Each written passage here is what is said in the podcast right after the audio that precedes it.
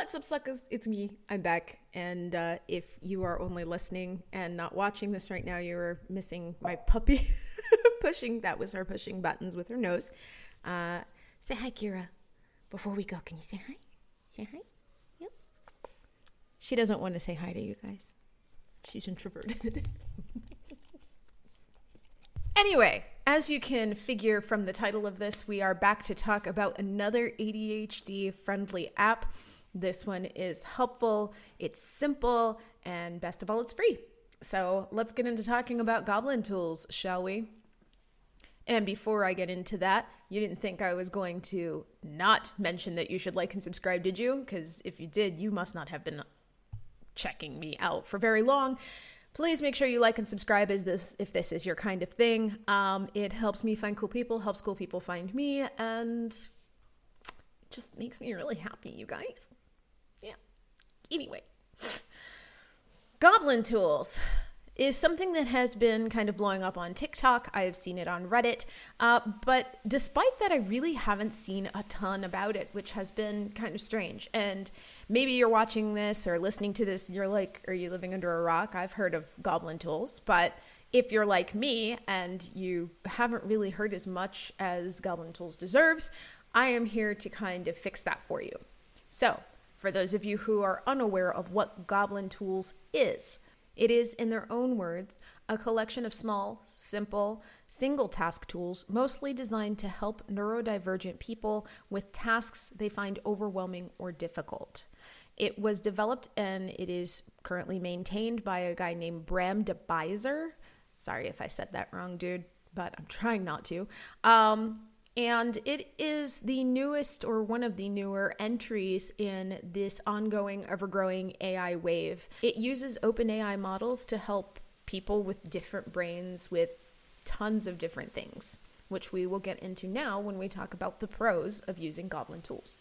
So, one of my biggest gripes with a lot of the tools out there is that a lot of them can help with a lot of different parts of ADHD, but they tend to miss some of the other issues that we may have issues when it comes to choosing, issues when it comes to rejection sensitivity, when it comes to having too many choices uh, about what it is that we need to do next. And Goblin Tools aims to go after those things that a lot of ADHD tools don't take into account.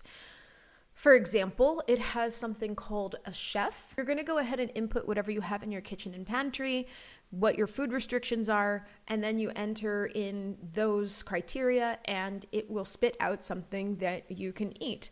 It has something called the judge, which is great for those of us with rejection sensitivity disorder because maybe you're in a really bad place and you get a message that sounds a certain way and you really just need to kind of understand the tone of it. So entering that into the judge will help you figure out whether or not this is actually as angry of a message as you think it is, or, you know, if maybe you just need to take a break from society for a bit. It has something called the formalizer, which is great for when you have.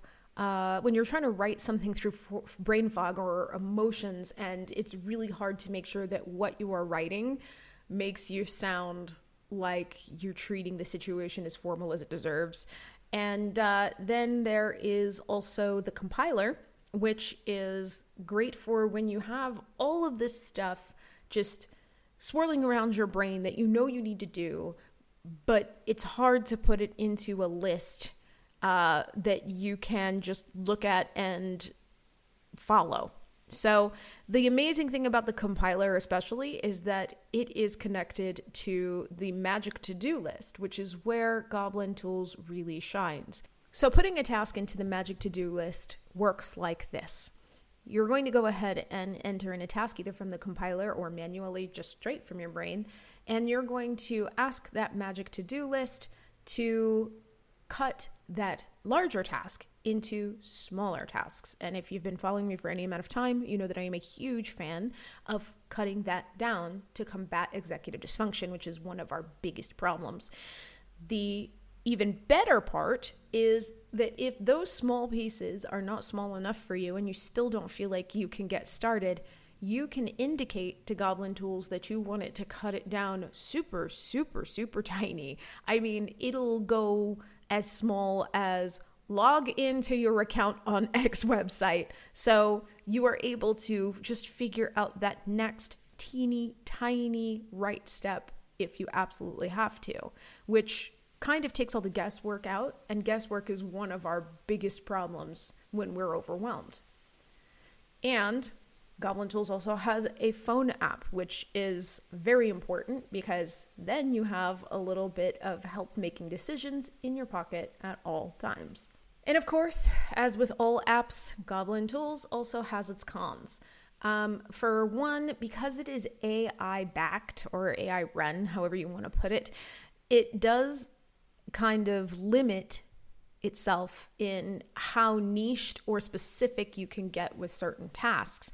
For something that's really simple or that is widely enough searched on the internet, you know, washing dishes, I don't know, writing TPS reports, writing a resume, things like that. Uh, you're going to find a lot of help. But if you are looking for something that's super niche or super specific, you're not going to get as much help, if any, that as you would if it's something that's very easily searchable or or figured out uh, by AI. Also, as much as I love the chef and the estimator, one complaint that I do have is that the chef, especially, does not take into account other things like le- energy level. Um, I played around with the chef for quite a while, putting in all kinds of indicators that I might not be in the mood to cook, that I don't want to use a stove, that I just want to eat something that would be simple enough to just put together and shove in my mouth. And uh, every single time I got something that I had to cook or use a stove for. And I think we all know quite well that when an ADHDer is looking for ADHD friendly meals or ADHD friendly easy meals, we are looking for something that is not going to make us cook or get much more involved than reaching into a pantry and pulling the food out or freezer right?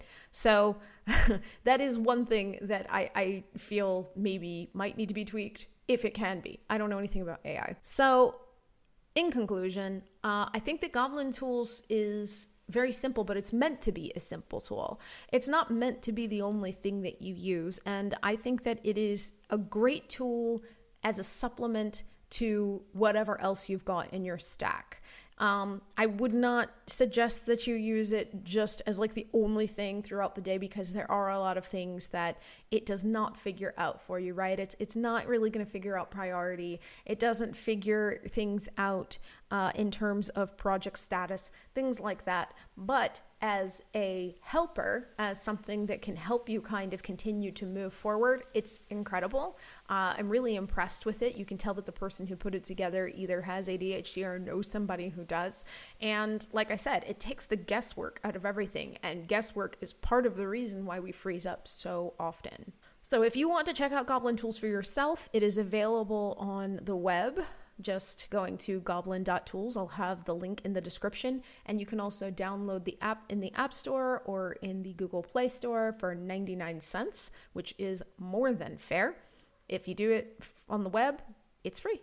Who should and shouldn't use Goblin Tools? I would say anybody who already has a pretty decent productivity stack or who only needs just a little bit more help moving forward or who might need a little bit of help in the rejection sensitivity, sensitivity disorder area, or who kind of just feels like there are a bunch of holes uh, in what they have already and they just kind of need those tiny holes plugged, I think that this would be amazing for you. I do not suggest this for anybody who needs a lot of handholding and help with time management or executive dysfunction or who does not already have a good productivity uh, app or software stack available because this is just not going to do it all by itself.